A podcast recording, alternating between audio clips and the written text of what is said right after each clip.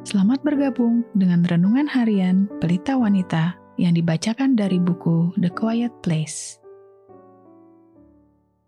Pembacaan Alkitab hari ini diambil dari Mazmur 103 ayat 6 sampai dengan 14. Tuhan menjalankan keadilan dan hukum bagi segala orang yang diperas.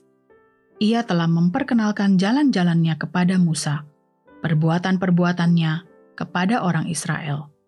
Tuhan adalah penyayang dan pengasih, panjang sabar, dan berlimpah kasih setia.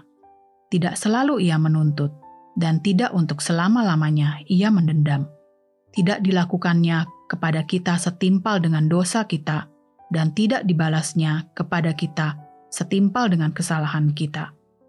Tetapi setinggi langit di atas bumi, demikian besarnya kasih setianya atas orang-orang yang takut akan Dia.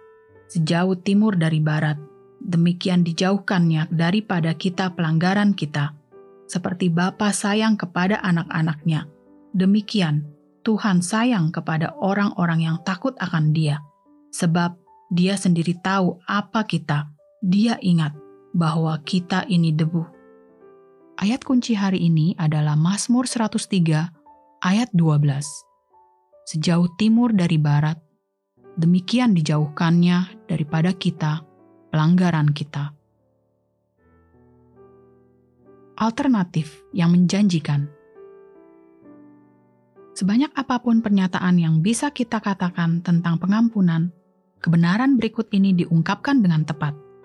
Pengampunan adalah sebuah janji, yaitu janji untuk tidak mengungkit dosa orang itu lagi tidak kepada Allah, tidak kepada orang yang melakukannya, tidak kepada siapa pun juga. Pengampunan adalah suatu keputusan yang disengaja untuk menghadapi dosa orang lain dengan menyingkirkannya, menekan tombol hapus, dan menghapusnya dari catatan Anda. Terkadang seorang wanita berkata kepada saya, "Saya telah mengampuni suami saya," atau "Saya telah mengampuni dia dan dia." lalu kemudian mulai menyatakan segala hal-hal menyakitkan yang pernah dilakukan orang itu. Sementara saya menghargai kesadarannya dan pentingnya untuk mengampuni, namun kata-kata yang diucapkannya menunjukkan bahwa ia sebenarnya belum sungguh-sungguh mengampuni. Karena pengampunan adalah sebuah janji, sebuah janji yang Tuhan buat kepada kita. Apa yang kita lakukan kepadanya itu nyata apa yang terus-menerus kita lakukan untuk melawannya itu nyata. Tetapi dengan penebusan darah anaknya, Allah telah memilih untuk tidak mengingat pelanggaran-pelanggaran kita. Dia telah melemparkan segala dosa kita jauh dari hadapannya. Ini tertulis di dalam Yesaya 38 ayat 17. Bukan karena kita layak atau telah menjalani semua tahapan yang benar untuk diampuni, tetapi karena pengampunan adalah inti dari Injil, janji Allah yang dapat kita bawa sampai kekekalan. Kita seharusnya menghargai sukacita yang mengalir dari pengampunan.